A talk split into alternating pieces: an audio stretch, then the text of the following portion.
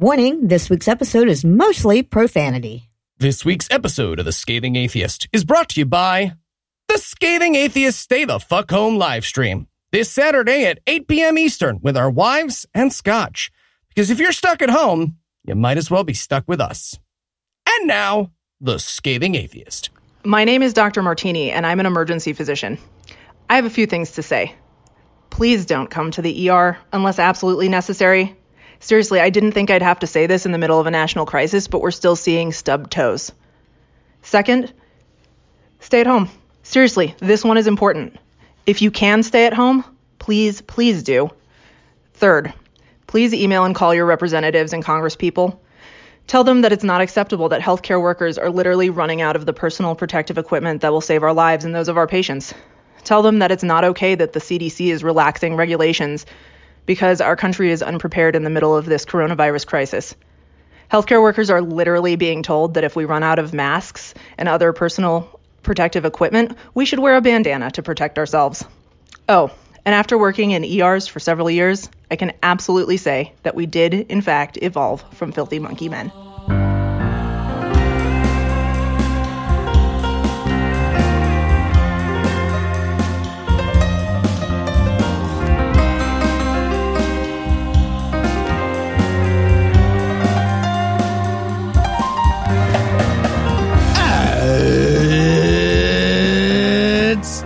Thursday. Yeah, it's March 26th. And it's Solitude Day. Like, officially. Oh, yeah. Yeah, so everybody keep staying the fuck inside if Yeah. you can. Yeah, there you go. I'm Noah Lugeons. I'm Eli Bosnick. I'm Heath Enright. And from Derek Jeters, New Jersey. Yeah, baby. Cincinnati Swing State. And Good Husband, Georgia. This is the Scathing Atheist. On this week's episode, Corona goes best with a twist of Lyme disease. Uh, Eli makes a pun that Instagram's been making for weeks. How dare you? And Heath and Noah will bring some original material to the episode. Okay, I feel like First, the diatribe. I have my own twist on it because of the history. Twist of line.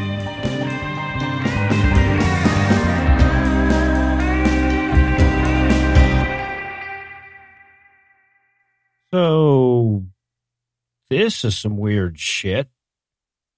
I mean, to be honest, it, it, it's only weird vicariously for me.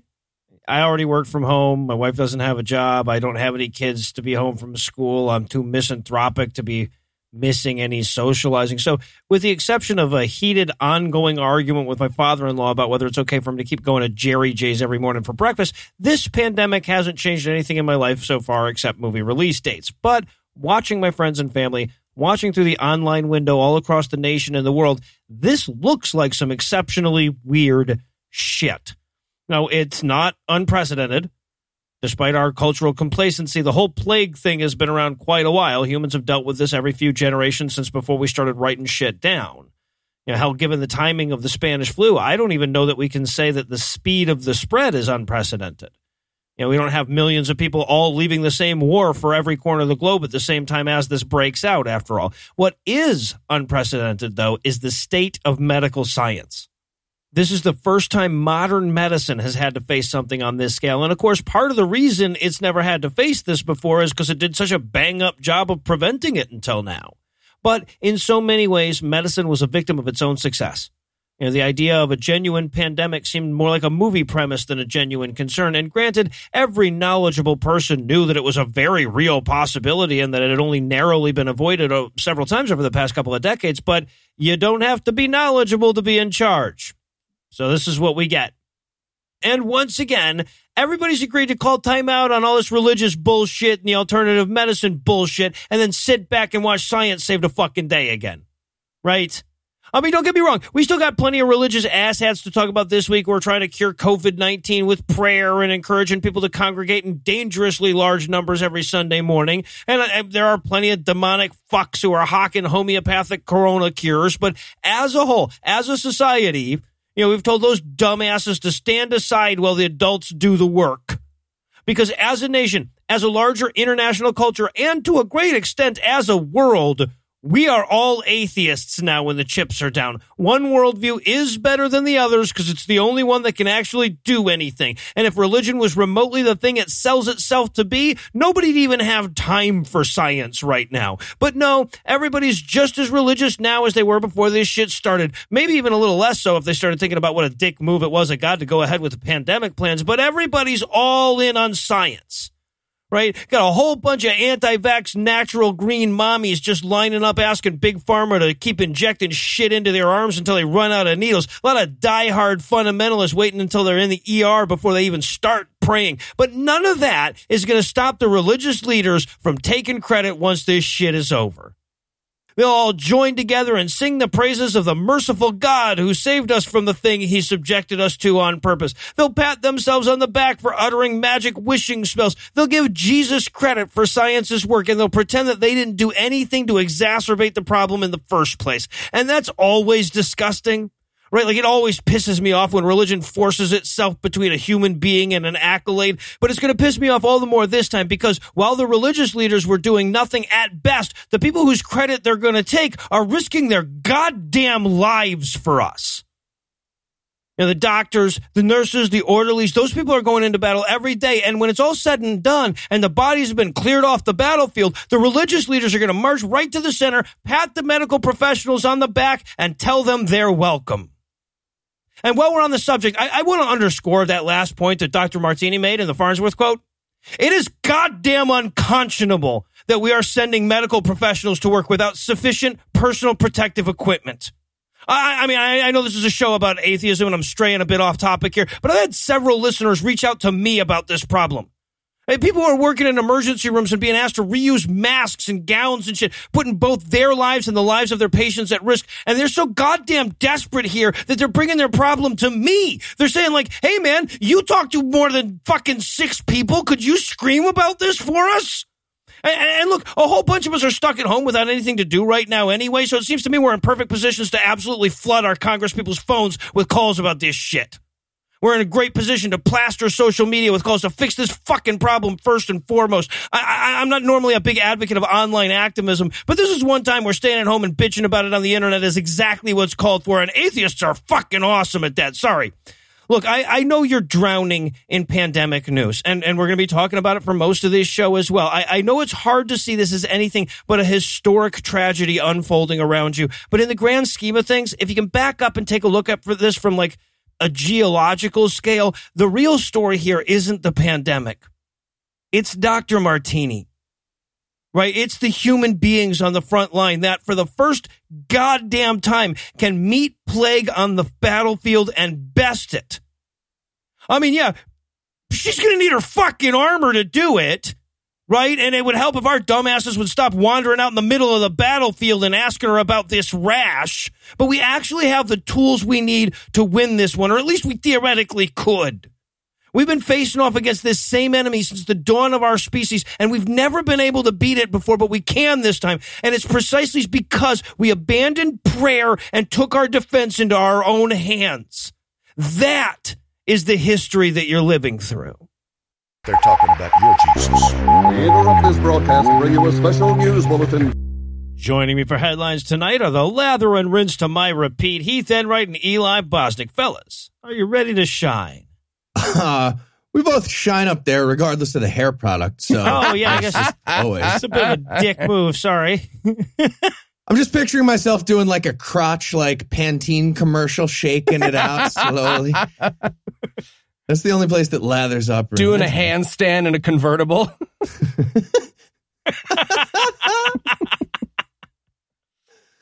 All right. I guess it's time for headlines.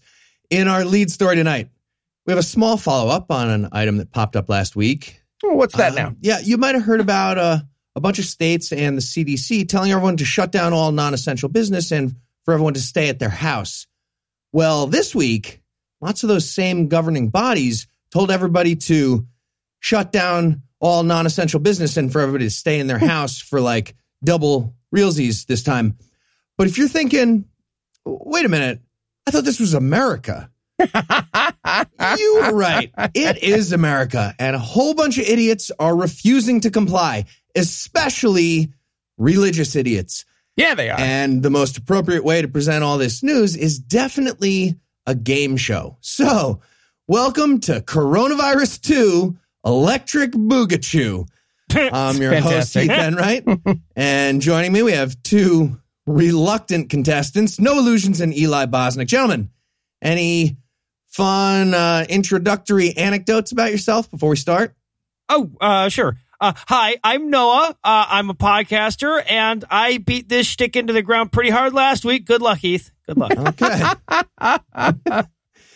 Actually, this is one of those few times that this works. Any antidotes for for uh, for everybody For listeners at home, Nobody? I took this stuff Trump told Hair me. dryer? It has a drain cleaner. Not ibuprofen. Great. All right, let's get it going. Hands uh, out of your mouth and on your buzzers. Question one Which of the following groups of people is most likely to believe that Donald Trump is doing a good job handling this outbreak?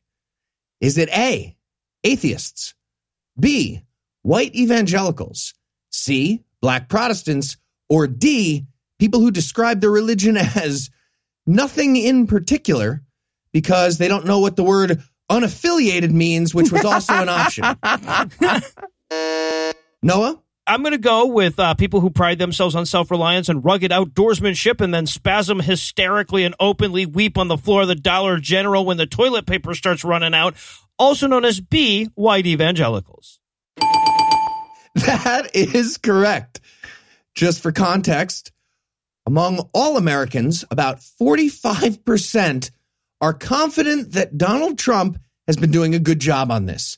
But among white evangelicals, that number is 77%. Jesus. Oh, okay, I feel like we need to start getting wacky with that group's survey just to like establish a baseline, right? Like, okay, uh, Donald Trump said the Earth is a cube, and you, you in particular, only have four fingers. How many? Fifty-five percent. Wow, fifty-five percent of you. All right, well, there. Wow. Okay, let's break for lunch All right. again. I have to cry. And follow up question, question two.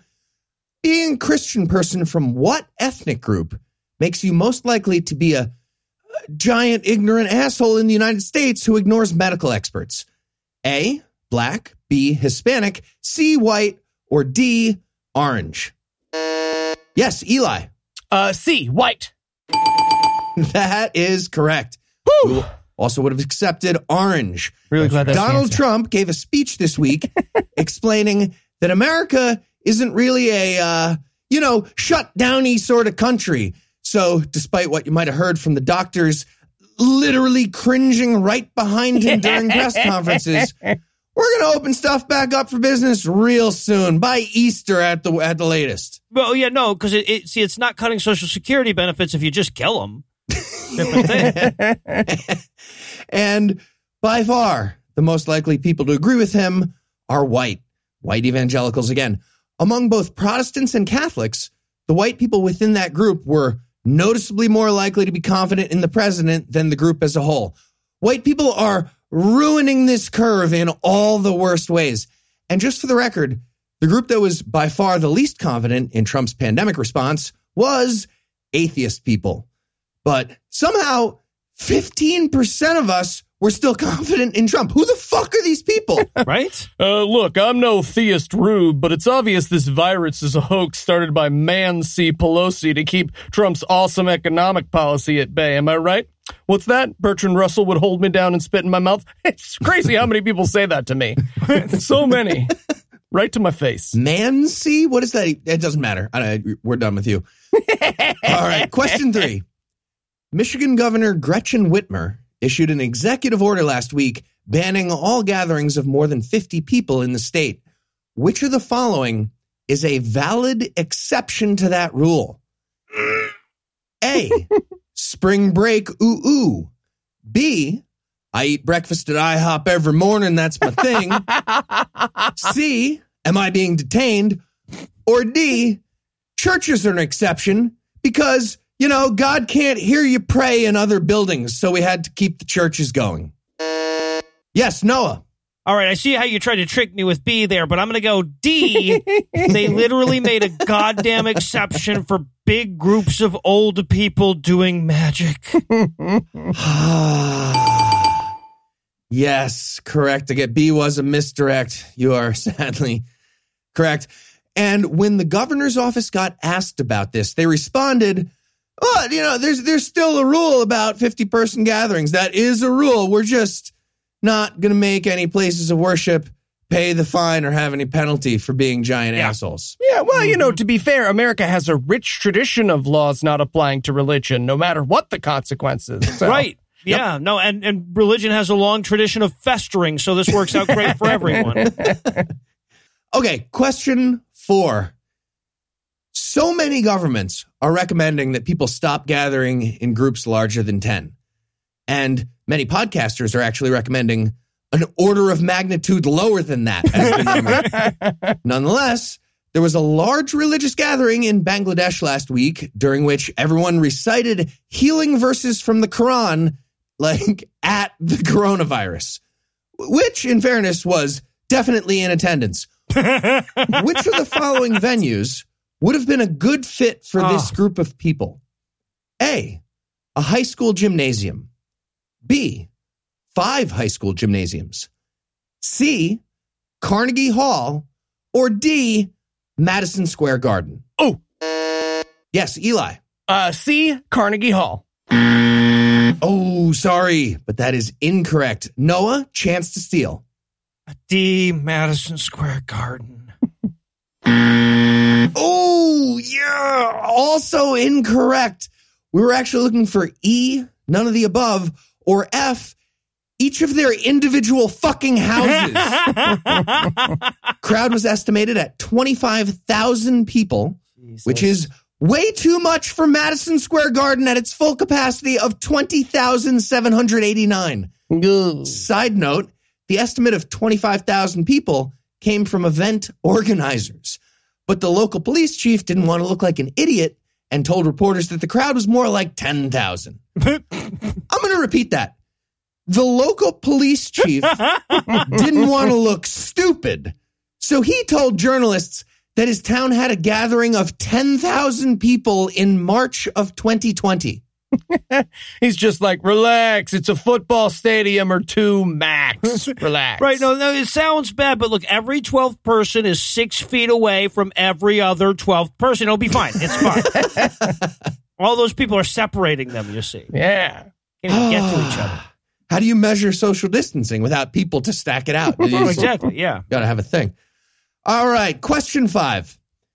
The evangelical Green family, who owns the Museum of the Bible in mm-hmm, Washington, mm-hmm. D.C., recently found out that pieces of the Dead Sea Scrolls they purchased on the Iraqi black market for religious relics that apparently exists and that they apparently frequent, those pieces were actually just scraps from an old catcher's mitt. How are they planning to make up for the money they lost? Oh, God. A. Refusing to close down the national chain of Hobby Lobby stores they own. B. If stores are closed by government mandate, they'll force employees to use vacation time. Jesus. C. After that vacation time is exhausted, employees will get a fraction of their salaries for two weeks maximum. D. God will guide, guard, and groom the employees through the miracle of poverty. Yes, Noah. D, the miracle of poverty. Oh, that is incorrect. Is it? Eli, would you like to steal? Mm, no. No. Okay. Bold. Bold. Brash. You know what? We're gonna get rid of the stealing thing. It- it's a complicated rule. I don't want to make it make it Yeah, unfair. there you go. Yeah. Yeah. Checkmate. Uh, and the the answer we were looking for was secret answer E. All of the above. At the moment, the Green family is quite certain that fucking popsicle sticks for shoebox dioramas of the crucifixion are essential to the American economy, and they will not shut down.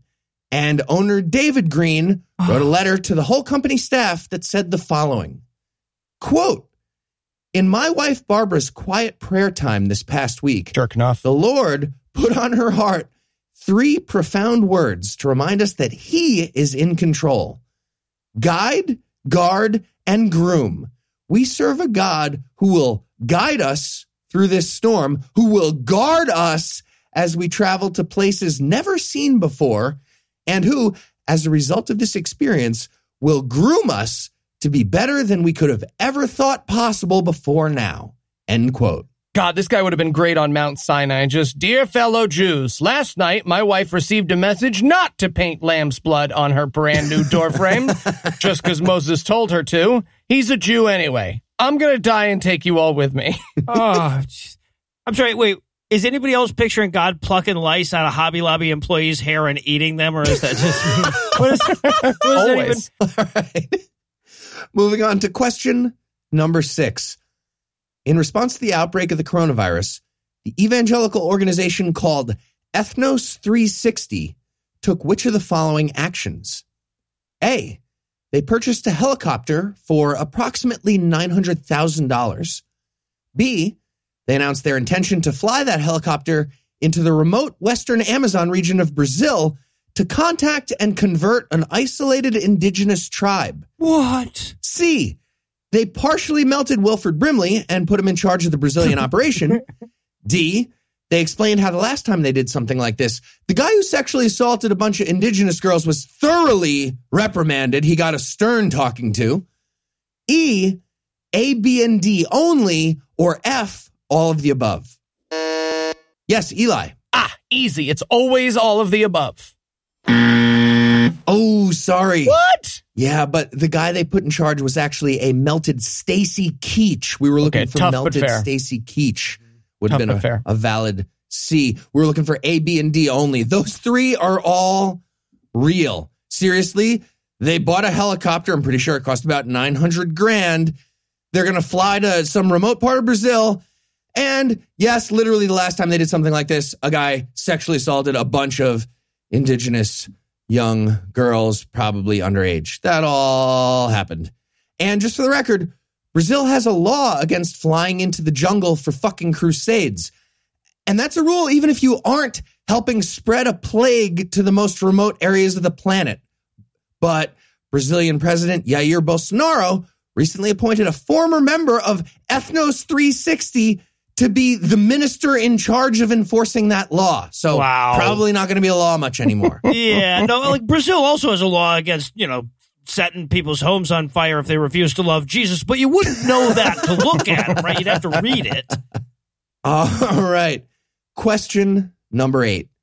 The U.S. House of Representatives passed a pandemic relief bill last week. And following the vote, GOP Congressman Andy Biggs of Arizona went out of his way to tell everyone why he voted against that bill. What was his reason? A. The relief isn't likely to trickle up enough. B. The bill recognizes same sex couples in the definition of family. C. The bill is going to force rabbi bakers to make swastika cakes for Nazis. or D. All of the above. Yes, Noah. Uh, B, it recognized same sex couples as families. That is correct. Well done. Andy Biggs tried to block a pandemic relief bill during a fucking pandemic because it would technically let same sex couples use the word family, which is, I guess, one of his favorite hetero nouns, and he didn't want to fucking share. It's weird that if your senator came to your house to like take your food, you're allowed to hit him in the head with a stick. But if he votes for the whole country to do that, you're not, right? We all Right, feel how yeah. weird that is. It is weird. There's, there's one side. Yeah. Mm. Yeah, that all seems correct, what Eli just said. Okay, Noah, you got a four to one lead. And that brings us to the final question worth 100 points. Anybody's game. yeah, Nice. no, a lot of lot of suspense going on. Yes. well done. Here we go. uh, for this final question, it's going to be fill in the blank. Uh, you both get a chance to answer, so you can put away the buzzers. No. Question 10. Here it is. County Commissioner of Okeechobee, Florida, Bryant Culpepper, recently apologized for spreading false information about the coronavirus. He posted on Facebook that he's sorry for saying that COVID 19 can be cured with blank. Noah, you're first. Uh, a candle that smells like Gwyneth Paltrow's vagina. and Eli? Okay, Noah took mine. So a passport shoe from South Africa. Ooh, Should have gone with all of the above. Yep. Yep. Both incorrect. We were looking for hair dryer. Jesus He said Christ. a hair dryer can cure coronavirus. You have to take it rectally, but yeah. it's- It's almost exact. It's so close to what Noah said. Culpepper claimed that you can kill coronavirus by holding a blow dryer up to your nose and turning it What? on and blasting your nose with a hair dryer. what? Here's the exact words from uh, a Florida man. So I guess this tracks. But also, he's a fucking government official. This guy has power in the country. Quote The nasal passages and the nasal membranes are the coolest part of the body. That's why the virus tends to go there. the virus sniffs out cold areas and, and runs Yeah, no, it likes, Yeah. it likes it cool. yeah. That's why the virus tends to go there until it then becomes healthy enough to go into the lungs. This is going to sound really goofy, and it did to me too. but Correct. it works. Once the temperature reaches 136 degrees Fahrenheit, the virus falls apart and it disintegrates. Okay? I said, how would you get the temperature up to 132 degrees? He's not which- worried about those which is- last four. Which is a weird question because you just said it was 136. It's fine. It's fine. The answer was you use a blow dryer because it's capable of doing that.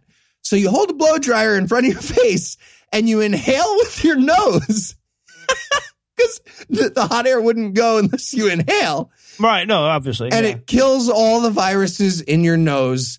End quote. Okay, okay. In his defense, it's a pretty fucking funny image, right? Like we can all at least admit it's a funny image. Oh no! Look, look. If if he was just doing this to Absolutely. troll Florida people, I'd suggest we hire him. Yeah, All right. Well, uh, Noah, congrats. You- Oh. you win. All right. Well, apparently I've got a not quite victory to not quite celebrate, so we're going to pause for a quick minute and hand things over to my lovely wife, Lucinda. A man wrote the Bible. A whore is what she was. If it's a legitimate rape, you a slut, right? cooking can be fun. Hey, I'm proud of a man. This week in misogyny. Look, I know that it looks like Texas isn't doing a fucking thing to protect its citizenry from the pandemic. What with their lieutenant governor hopping on TV to advocate mulching the elderly for the sake of the hospitality sector. But don't let their inaction fool you. They may be reluctant to shut down restaurants, bars, movie theaters, and megachurches, but they were among the first in the nation to use this crisis as an excuse to shut down abortion clinics. That's right. Texas, Ohio, and Mississippi have all made moves to ban abortions as part of the general order to ban elective surgeries. Because, you know, if you put off an abortion, what's the worst that could happen?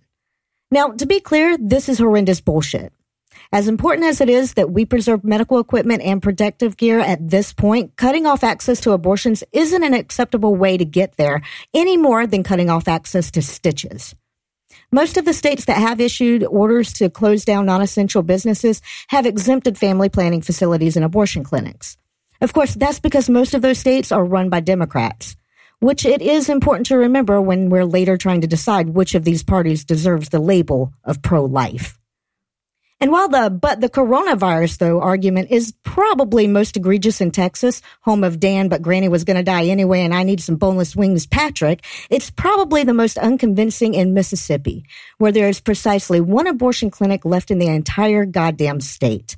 When asked about the policy, Mississippi Governor Tate Reeves didn't even bother to pretend, saying, quote, We'll take whatever action we need to protect not only the lives of unborn children, but also the lives of anyone who may contract this particular virus. End quote. And on that note, I'll hand things back over to Noah, Heath, and Eli. Thank you, Lucinda. And in Let Them Fight news tonight. You know, some people are Marvel fans, some prefer DC, but the Endgame saga and Batman vs. Superman have nothing on the battle royale of our favorite fandom this week.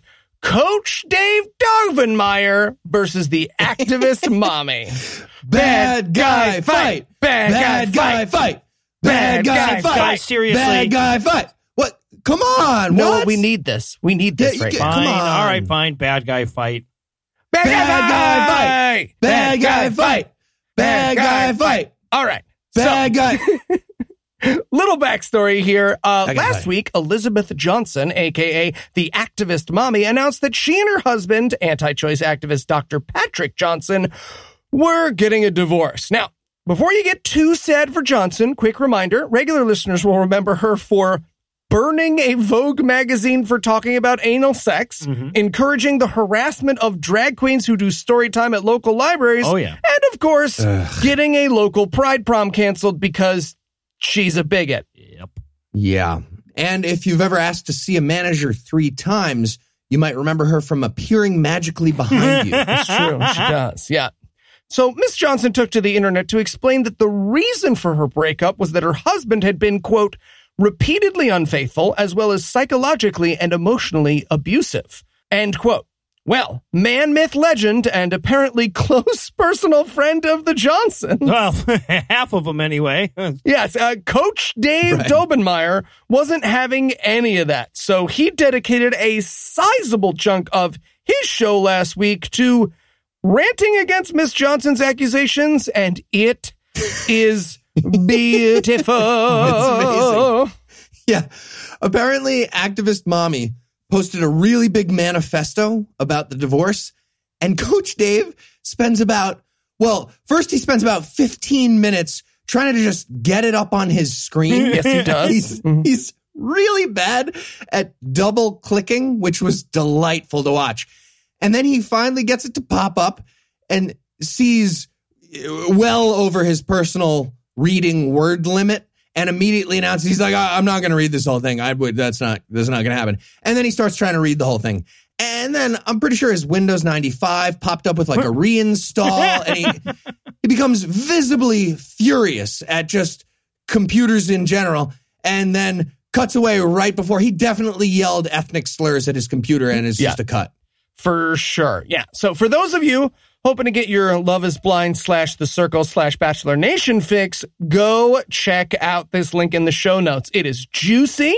Among the usual ravings, Daubenmire accuses Elizabeth of, quote, telling half truths, end quote, misrepresenting how her marriage was going on her speaking tours, and compares her to be ex husband to Brett Kavanaugh and Roy Moore. well, but but in an effort to that? exonerate him, Yes, exactly. right? Like he was trying to come up with other people who were falsely accused of being bad men, and his go-to examples were Brett Kavanaugh and Roy Moore. he's like a modern day oj simpson yeah. he was found innocent.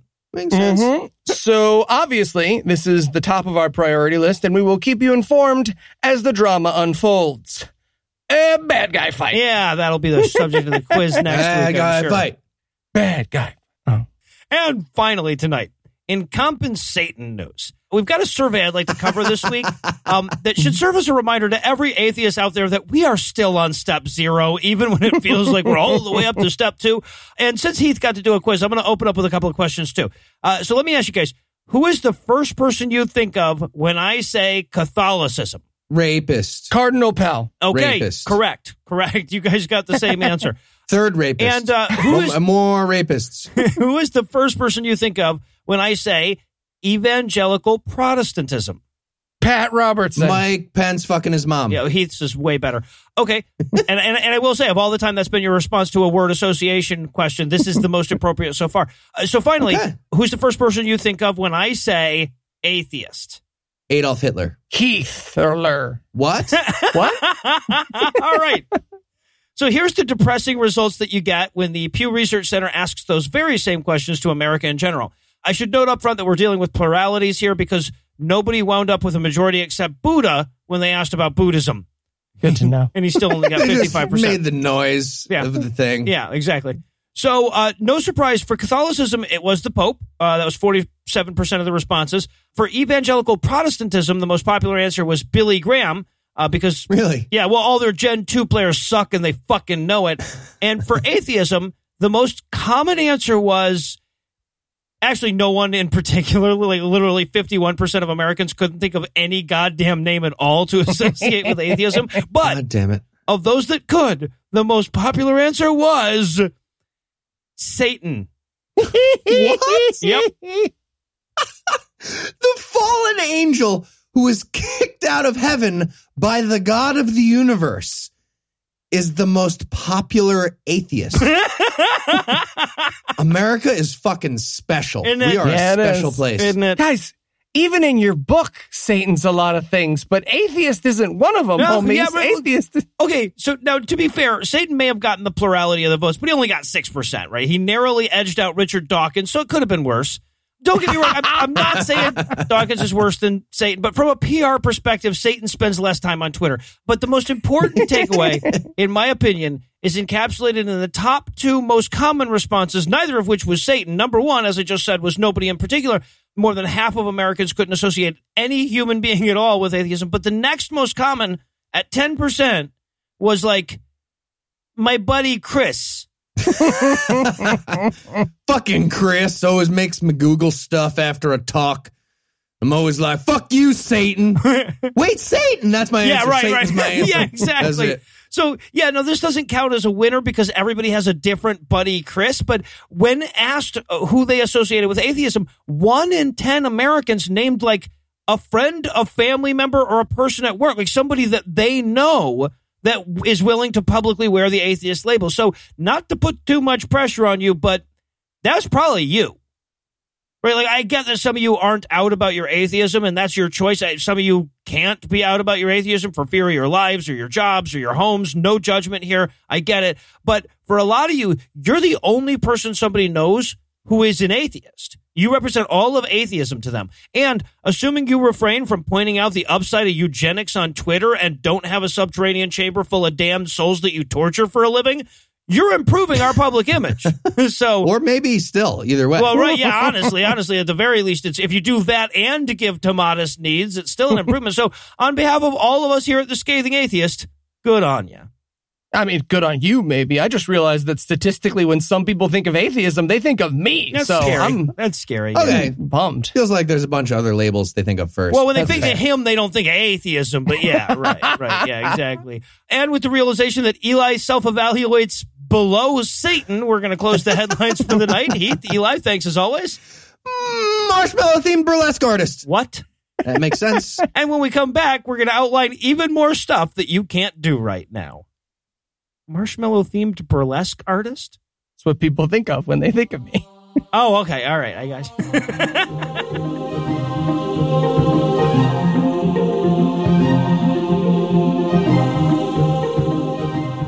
Hi, I'm Anna Bosnick, And I'm Lucinda Illusions. inviting you to join us this Saturday on YouTube from 8 p.m. to 10 p.m. for the Stay the Fuck Home live stream. We'll be playing games. And answering your questions, isn't that right, Scotch? That's right, Anna. I'm delicious. The Scathing Atheist Stay the Fuck Home live stream. 8 to 10 p.m. Eastern Time this Saturday. Because if we're going to be trapped inside with our husbands, you might as well be too. On scotch. And Scotch. I miss you, Scotch.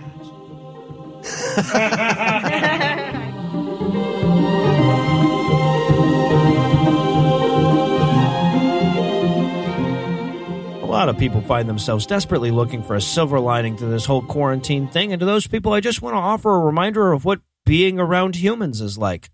So consider all the groups and gatherings that you are avoiding right now as we present another edition of The Holiday Buffet. Now, this is the segment on the show where we highlight holidays from a number of religious traditions with the ostensible purpose of deciding which one of those we want to celebrate as atheists. I feel like this month it'll be more of a case of deciding which ones we want to regret not being able to celebrate. But regardless, Eli, what holiday did you choose? I chose Passover. What we're celebrating. The Jews' escape from Egypt that never happened. Where it's celebrated.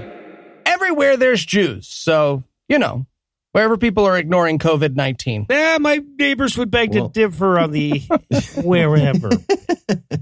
When it's celebrated. The 15th day of the Jewish month of Nisan till the 21st of Nisan. Unless you live in Israel, in which case you get to stop a day early, which, if listeners remember last month's holiday buffet, is the opposite of what happens with Purim. So if you're keeping track, Drunk Halloween takes an extra day to get to Israel, but prop heavy persecution narratives get there early. Who knew? Huh. Best aspect. blackmailing your dad. Worst aspect. Ketogenic dinner theater. How it's celebrated.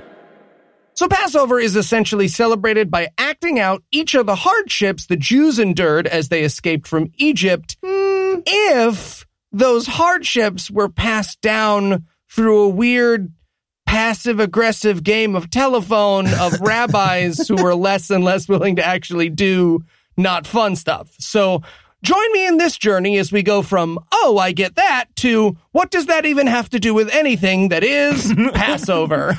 so, so you celebrate by repeatedly being miserable? Yeah, yeah, but don't worry, we half-ass it the whole way.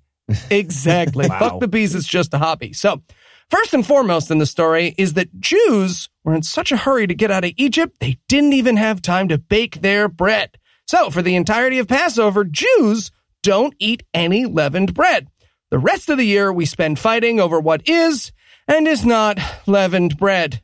Wine is okay. Bagels are not. Rice is okay, but only if you're a Wait, certain there's, kind there's arguments of about whether wine is bread. Yeah, because of the fermentation. oh my god. Yeah. Ancient Rabbi Heath got into. He was like, "Well, technically, there's a fermenting in the wine. This Uh, wine ye- is a little bit spongy. Technically, what? Yeah. Yeast is okay, sure, but maybe it's not. There are literally hundreds and hundreds and hundreds of pages of argument on the subject. All of them, fun fact, boring and stupid. The point is, before Passover begins, it's all gotta get out of your home. Well, okay, that's the intention. Instead, many Jews do something called the sale of chametz, is which is where you agree to sell your non-Jewish friends all the leavened bread in your house for like a dollar, and you agree to hold on to it until he comes to pick it up. Wait, Yeah. But then, then uh-huh. at the end of Passover, you buy it back from him for a dollar plus interest. In a tradition so anti-Semitic, I cannot believe it wasn't made up by r slash the Donald. But can't you just like run some yarn around your bread and make it be technically outside of the house for a little bit?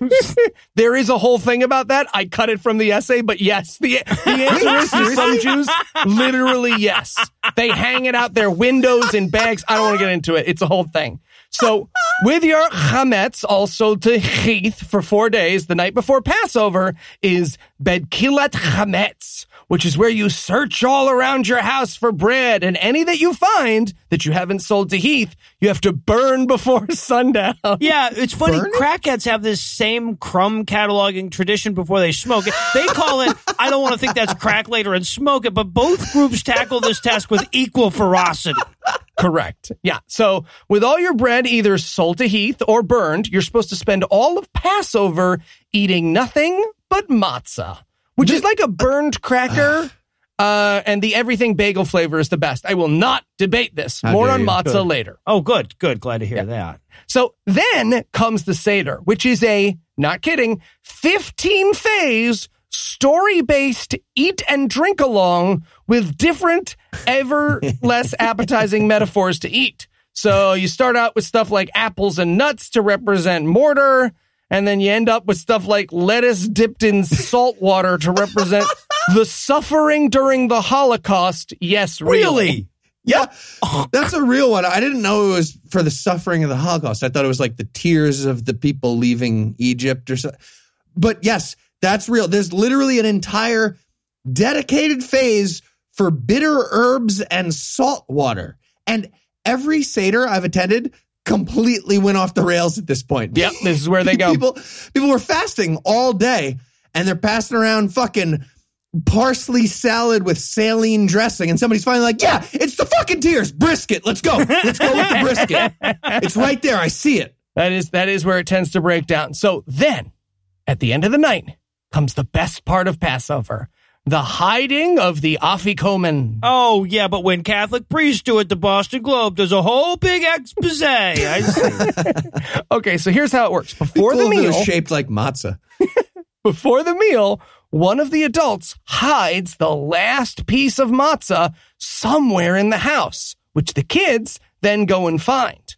But again, because Jews can't do anything without making ourselves look like a World War II German cartoon, the kids who find it then hold that Afikoman hostage and their parents have to bribe them to get it back or the Seder can't end.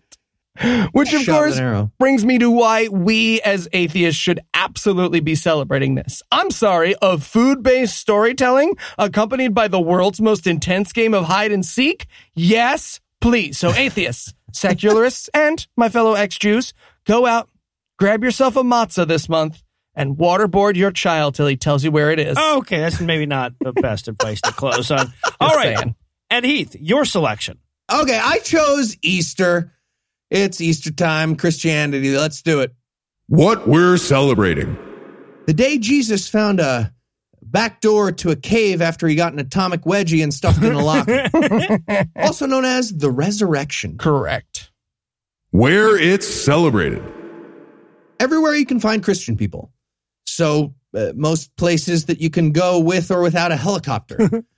but notably not callback North Sentinel Island, where they shoot you with a bow and arrow for being an obnoxious asshole and going to their island where you're not supposed to fucking go. Yeah, which is why I always hide my Easter eggs there. It's a win-win. Yeah. also, why I applied for citizenship. Turns out it doesn't work that way, but yeah. When it's celebrated. On the Sunday following the first full moon on or after the spring equinox. So Fucking weird. So for 2020, it's on April 12th. Yeah.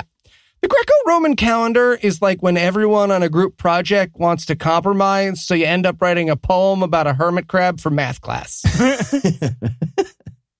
Best aspect. Candy hunting.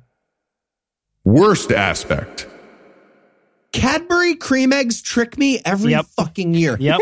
I don't know why, but I get excited for these things. Every Easter, they come out, it's a big deal. They're seasonal. That, and then I realize, nope, it's still always chocolate filled with sugar and cum. Yep. It's the, always the sugar and the cum inside chocolate. Really big gob of sugar cum in the chocolate. It gets me every time. hey, Heath, count yourself lucky. The British version is just the gum now. So Also, but also, like, where do you eat them from? Right? There's no fucking way to eat No. that thing without getting sugar come all over your face. It's you got to pop the whole thing in your mouth and Uh, work yeah. from the outside That, in. that no, that is, that is what I that Fucking is what I awful. do. How it's celebrated.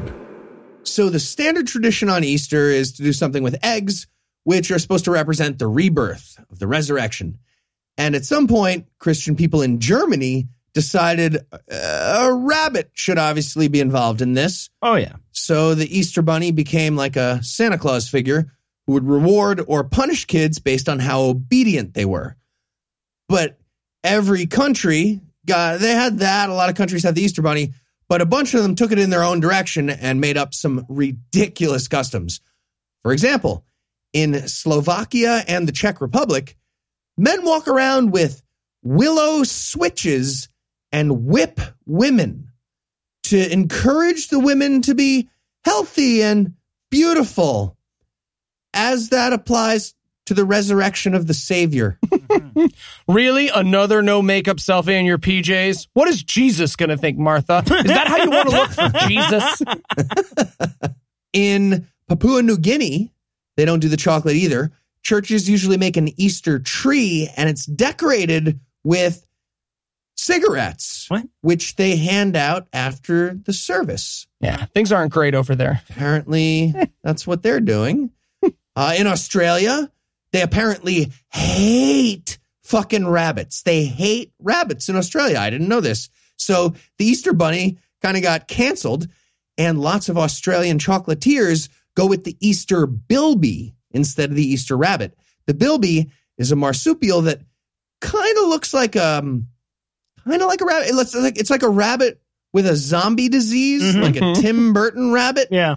And it's endangered. So they do this to promote awareness. Okay, fuck you, Australia. Every animal on your continent is poisonous and filled with bees. Let them die if they Yeah. start to die out. Right. No, it's it's so weird that your whole continent is filled with like spikes and poison, and yet all your species are going to go down to our stuffed animal fodder. Right? It's like our kittens and our bunnies are going to get all your shit. All right. And that brings us to my favorite Easter tradition. In the Philippines, devout Catholics celebrate Easter by crucifying themselves. Yeah. And This is this is actually stupid enough that the Vatican had to be like, "Hey, love the enthusiasm, but you're making us, the Vatican, uh-huh. look bad." And it feels like this all started as a really bad lie. Like some guy was setting up an extremely upsetting masturbation thing, and his wife walked in. He was like, "Hey, Happy Easter! Easter party. Cross my sexual. I'm like Jesus, and uh, that's how the Christian world, especially the Philippines, celebrates the rebirth of the Son of God. Uh, side note, in a rare moment of sanity, the Philippines canceled those crucifixions this year Yep. because of coronavirus. Yep. What? A bunch of guys, yeah, a bunch of guys who nailed themselves to shit got together and they were like, okay, I think we all agree that would be irresponsible. So Yes, yes, the Filipino guys that nail themselves to shit on purpose for Easter are smarter about this shit than Donald Trump. Yeah. Hold on, they hold on. We can still do the Golgotha thing. We'll just spread them out six feet. Yeah. Right? do it over. Let's do This it is over Zoom. We can do it over Zoom. All right, and I'll wrap things up by not choosing a holiday that I celebrated growing up. I chose Vaisakhi, What we're celebrating. the formation of the Khalsa Panther Warriors, or the New Year, or the spring harvest, because at some point in Indian pick. history, somebody's mom had to cram a lot of shit into one Chuck E. Cheese trip. bunch of warriors sitting around. This is the worst. And my birthday's on 9 11. This is just. Ugh. You gotta get me 9 11 presents too, like separate. There's no doubling up. You gotta do that. Where it's celebrated. India and a lot of the places that like Americans would mistake for India if they just got dropped into them on a raft, Minnesota. For example. Yeah. It's the Taj Mahal of America, right? We're in Minnesota. When it's celebrated. April 13th or 14th. Best aspect. It comes with little swords. Worst aspect.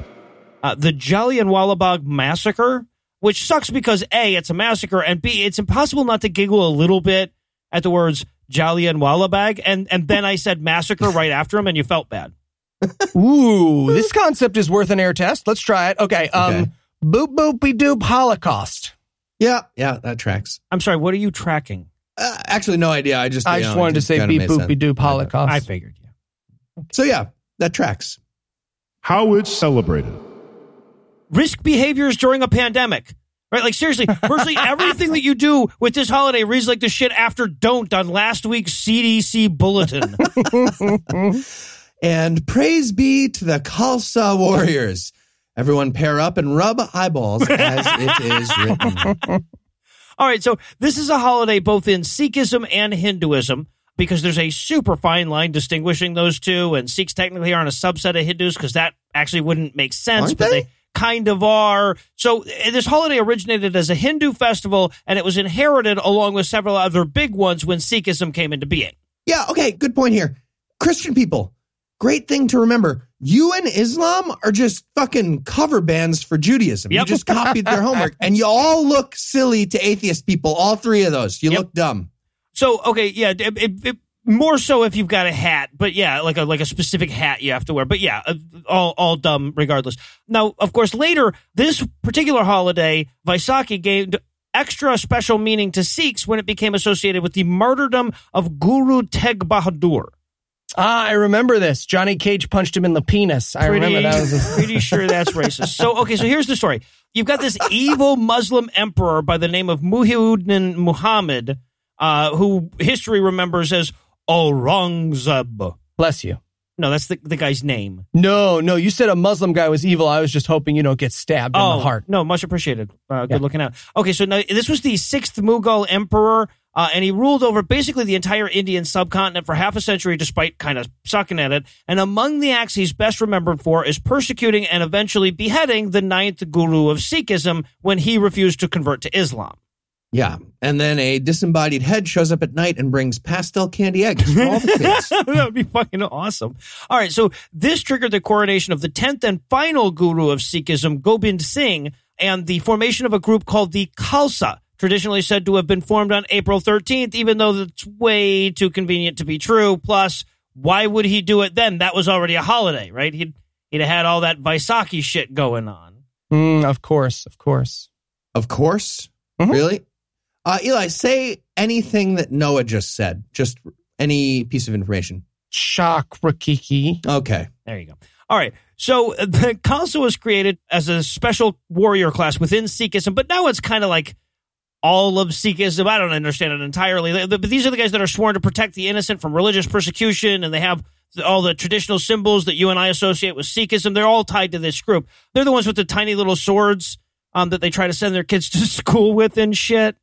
Yeah, which is ridiculous. Everyone knows you got to act surprised when your kid brings a deadly weapon to school, and then you you blame their video games. Yeah, Come right. on. No, yeah, exactly. Don't bring it, a knife people. to a gunfight. Those video games about a hat full of virus. Those those need to go.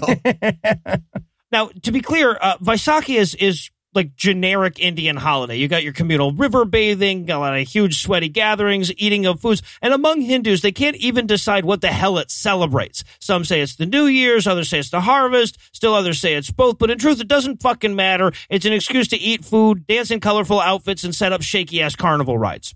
Most most years, probably not a hell of a lot of that this time. We hope.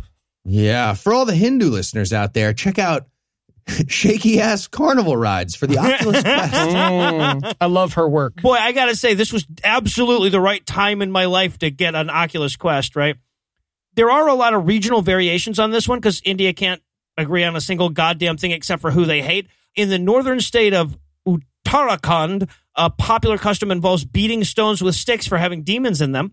In the eastern state of Odisha, people hang branches on their door for good luck. In Tamil Nadu in the south, they celebrate by cleaning their houses and putting out fruit plates before sitting down for a big vegetarian feast. So, you know, it ranges from banal to fucking awful. That being said, holidays are generally celebrated by gathering together, which means that if you're socially conscious, you probably won't be doing much holiday celebrating in April anyway. And when it comes to avoiding a holiday, Vaisakhi is a pretty solid candidate. And we'll have more choices for you to ignore on next month's Holiday Buffet.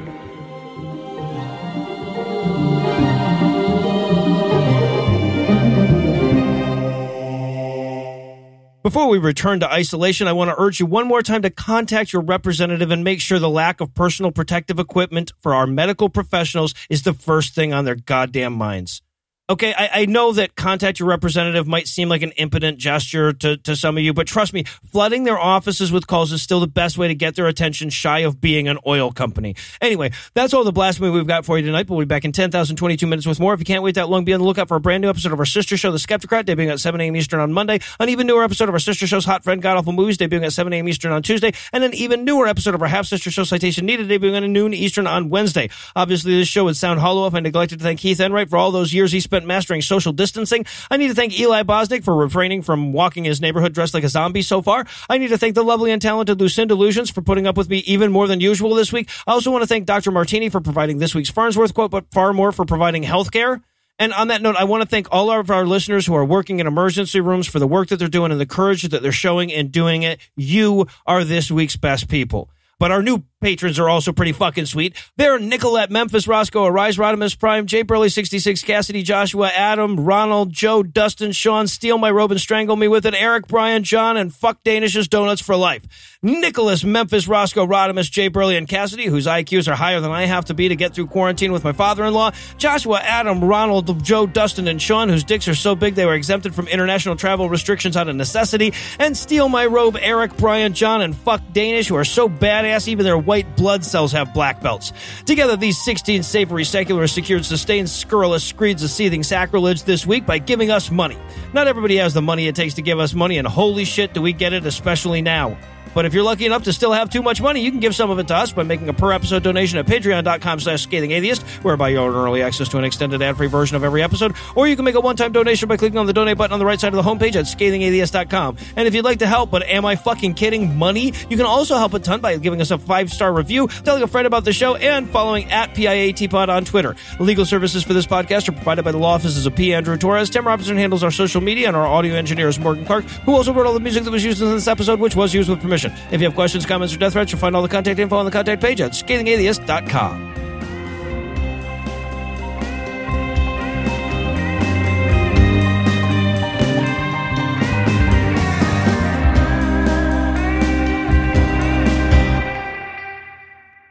Sorry, It's okay. sorry, sorry. do you want do you want your uh, I- lead in line? I just found out that my ideal wife would be Idris Elba as yeah, Scotch. apparently. The preceding podcast was a production of Puzzle in a Thunderstorm LLC, copyright 2020, all rights reserved.